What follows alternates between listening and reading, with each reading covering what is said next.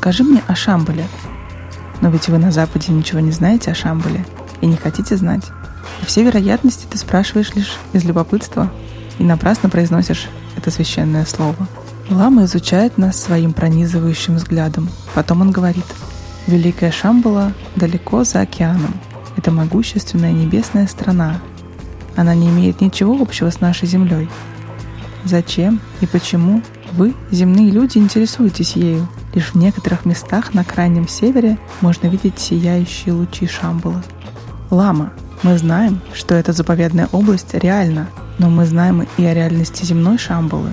Мы знаем, как некоторые высокие ламы отправлялись в Шамбалу.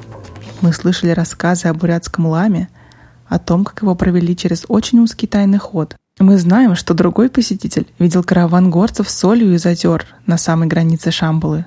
Более того, мы сами видели белый пограничный столб одной из трех границ Шамбалы. Поэтому расскажи мне не только о небесной Шамбале, но и о Шамбале земной, ведь ты, так же как и я, знаешь, что Шамбала земная связана с Шамбалой небесной, и на этом месте оба мира соединяются друг с другом. Это цитата из книги Николая Константиновича Рериха «Шамбала сияющая». В ней Рерих ведет диалог с ламой из таинственной страны Шамбалы. Николай Рерих – всемирно известный художник и философ, посвятил свою жизнь поиску той самой Шамбалы. Меня зовут Мария Митрофанова, и это подкаст «Хочу верить». С детства я интересовалась различными историями и окутанными туманом предположениями, и представить не могла, что однажды я смогу всем этим поделиться. Что вообще мы знаем о Шамбале? Это мифическая страна в Тибете или где-то в Азии. Никто не знает точно где. Но Шамбала стала синонимом рая и просветления, магического места, где можно обрести невероятное счастье. Прекрасная долина, всегда освещенная солнцем, окруженная кольцом белоснежных горных вершин. В центре ее находится лазурное озеро, посреди которого сверкает кристальная скала, увенчанная необыкновенной красоты дворцом, сделанным из драгоценных камней. Здесь нет времени и истории, нет разрушений и войн. Здесь царит бесконечный покой и лучезарное счастье. Поэтому многие ученые задались вопросом, где находится Шамбала – да и не только ученые. Загадка Шамбала интересовала многих людей. Возможно, сильнее всех хотел найти ее Гитлер. На ее поиски он неоднократно снаряжал экспедиции. Он полагал, что именно из Шамбалы произошли родоначальники германской расы – арийцы, и знания тибетцев принадлежат исключительно его народу. Начало исследованиям о происхождении германцев и Шамбалы положил немецкий ученый Альберт Грюнведель, живший в начале 20 века. Занимался переводами древних текстов о Шамбале, но закончить свой труд не смог, точнее не успел. Переведя небольшую часть текстов, ученый странным образом сошел с ума и покончил жизнь самоубийством. И остается только догадываться, могло ли какое-то невероятное открытие стать причиной сумасшествия и смерти ученого. Переведенные же им тексты словно канули в лету. Грюнведель оказался не единственным, кого постигла подобная участь. Большинство ученых, работавших над открытием местоположения Шамбалы, по той или иной причине отказывались от этой работы. Существует мнение, что знание о Шамбале открывается только людям, посвященным в древнее буддийское учение Калачакра-тантры. Тексты словно позволяют себя читать далеко не всем.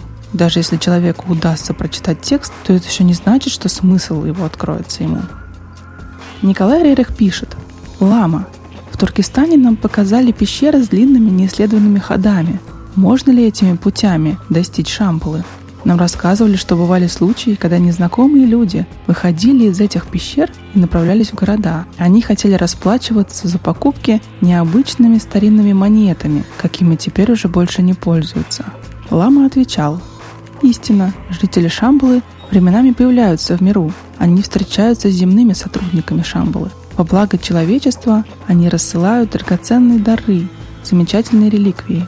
Я могу рассказать тебе много историй о том, какие чудесные дары были получены в пространстве.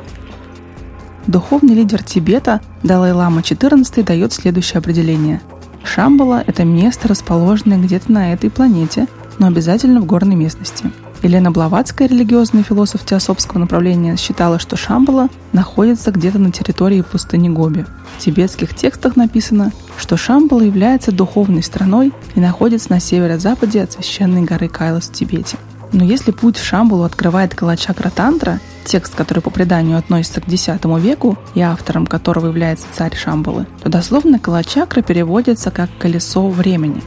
Быть может, Шамбула — это не место, а точка во времени, эпоха, быть может, это другое измерение, преодолев которое жители Шамбулы иногда появляются в нашем мире.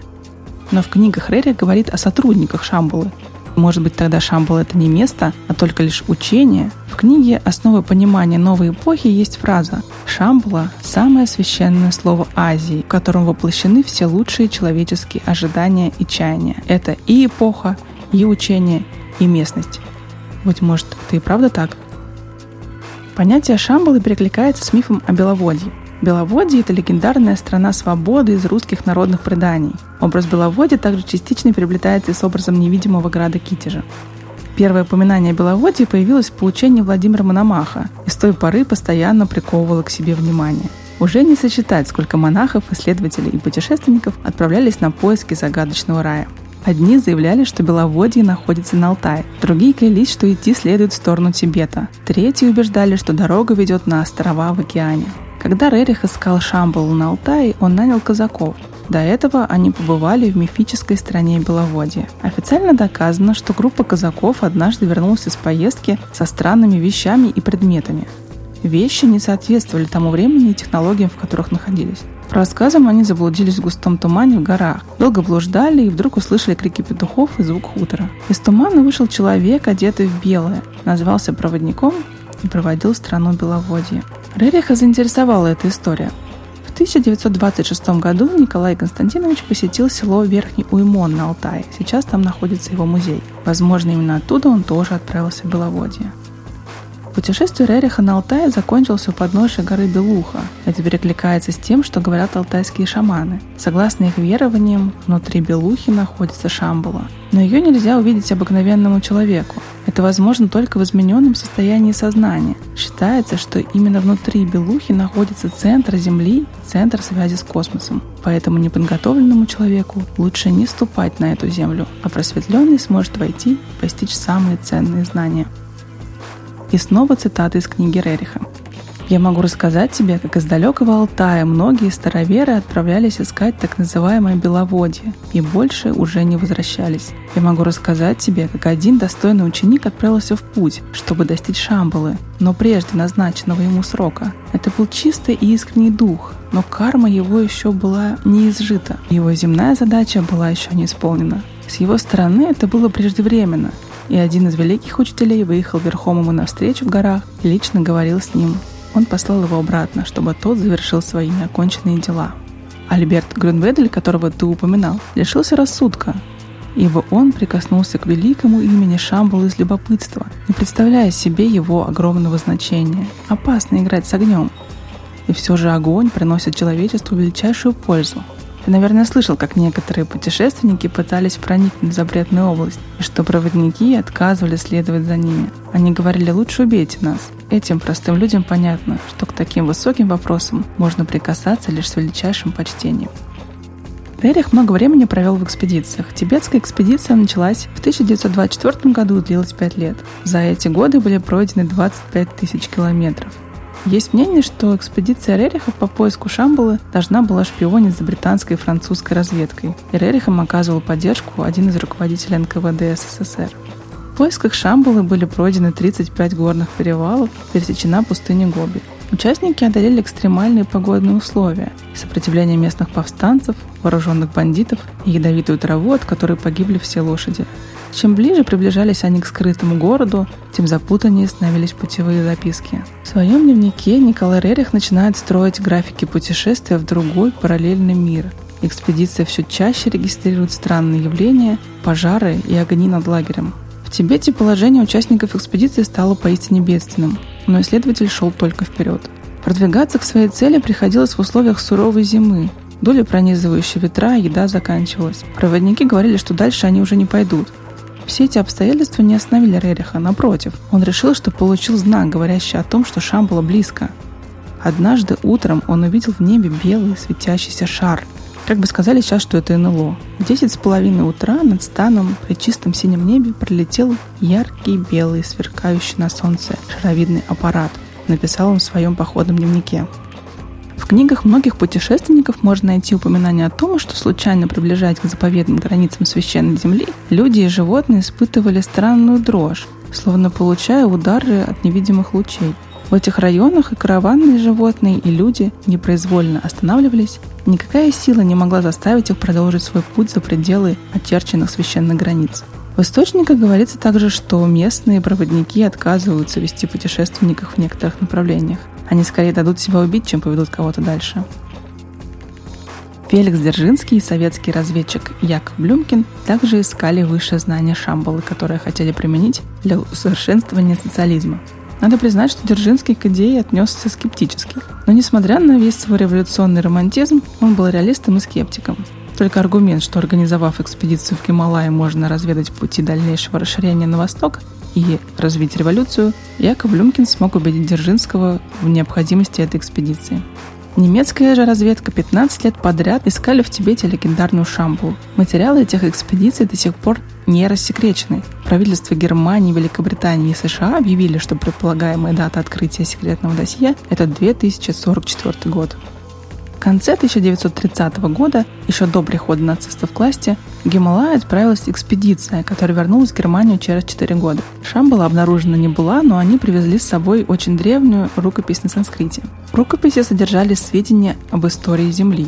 В ней говорилось, что за 20-30 тысяч лет до Рождества Христова на нашу планету прибыли пришельцы из другой звездной системы. По мнению ряда исследователей, информацию, содержавшуюся в рукописи, использовал Третий рейх для создания дисколетов, намного опередивших конструкторскую мысль 20 века. После поражения Германии их чертежи и модели были уничтожены, но сохранилось несколько фотографий. На них странные диски с кабиной. И если бы не свастика на борту аппарата, зависшего в метре над землей, рядом с группой фашистских офицеров, то он вполне бы мог сойти за НЛО. 28 ноября 1942 года, вскоре после того, как германская армия была окружена в районе Сталинграда и после разгрома дивизии вермахта в Африке, Гиммлер посетил Гитлера. Гиммлер предложил срочно отправить в Тибет отряд опытных альпинистов, офицеров СС, которые должны были отыскать Шамбулу. В проекте, переданному фюреру, находилась также карта, полученная в результате предыдущих экспедиций, где указывалось примерное нахождение Шамбалы. Гиммлер убедил Гитлера, что при помощи таинственных всемогущих жителей Шамбалы можно повернуть историю вспять и добиться победы. В январе 1943 года в обстановке строгой секретности из Берлина в Тибет выехали пять человек, возглавляемые профессиональным альпинистом из Австрии Генриком Харрером. Это стало последней попыткой отыскать Шамбалу. Уже в мае всю компанию арестовали в Британской Индии и поместили в тюрьму. Генрих Харрер за год совершил четыре побега. Последний все-таки увенчался успехом. И Харрер скитался по Тибету в поисках Шамбала целых пять лет и лишь случайно узнал о том, что Германия капитулировала и война закончилась.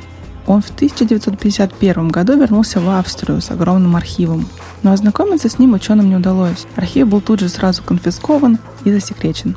Позже альпинист выпустил книгу мемуаров, которую назвал «Семь лет в Тибете», ставшую известной лишь через много лет, когда по ней сняли фильм с Брэдом Питтом.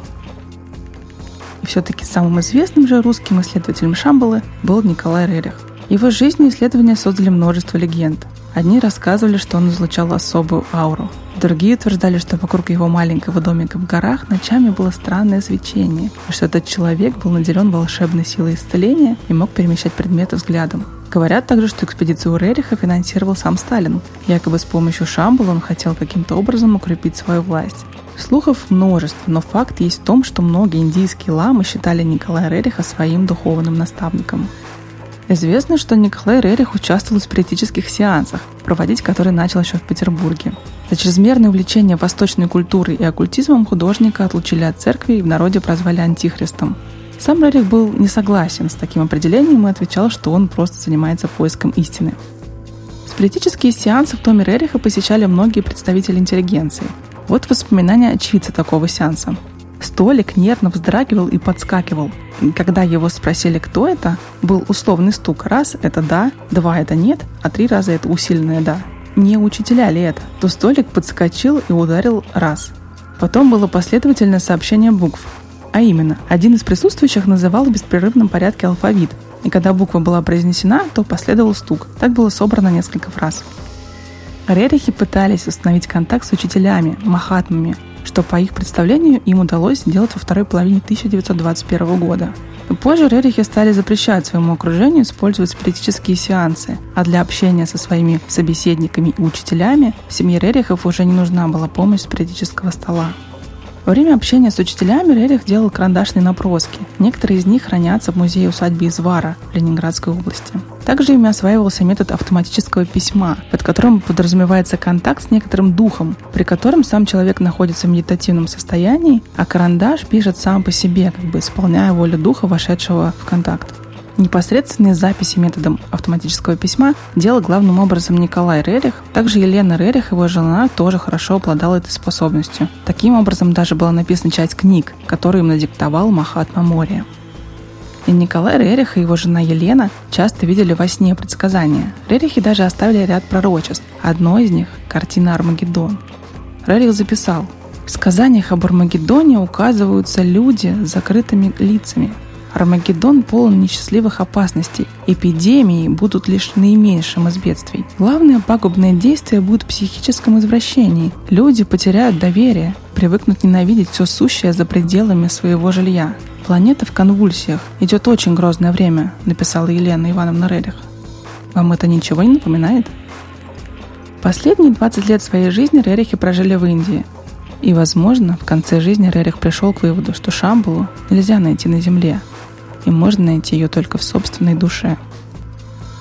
Рерих был одним из наиболее впечатляющих людей, которых я когда-либо встречала. Отзывалась о нем Индира Ганди. Он сочетал в себе современного ученого и древнего мудреца. Он жил в Гималаях много лет и постиг дух этих гор, отображая их бесчисленные настроения и сочетания красок. Юрий Гагарин, совершая первый в истории полет человека в космос, написал в своем дневнике в 9 часов 51 минуту была включена автоматическая система ориентации. После выхода корабля «Восток» из тени она осуществила поиск и ориентацию корабля на Солнце. Лучи его просвечивали сквозь земную атмосферу. Горизонт стал ярко-оранжевым, постепенно переходящим во все цвета радуги – голубому, синему, фиолетовому, черному. Неописуемая цветовая гамма, как на полотнах художника Николая Рериха. Я хочу верить, что каждый ищущий найдет свою Шамбулу, Задумывая создание всего этого подкаста, я очень хотела рассказать именно про Рерихов. Я всю свою сознательную жизнь так или иначе интересовалась этой темой. Объездила много музеев, часть из них в Сибири, на Алтае, по пути исследования экспедиции Рерихов. Была в усадьбе Извар в Ленинградской области, где Рерих вырос. Но как сложно оказалось оформить все это в один эпизод. Я поделюсь дополнительными материалами по этой теме на платформе Patreon patreon.com slash podcastempire или ищите нас в поиске «Подкаст Хочу верить». Ссылка будет в описании. Если вы слушаете нас на платформе, где можно ставить оценки и оставлять комментарии, например, это Apple или CastBox, то ставьте нам 5 звездочек и рассказывайте, что вы думаете. Нас это очень поддерживает и радует. Это подкаст «Хочу верить» и с вами была Мария Митрофанова.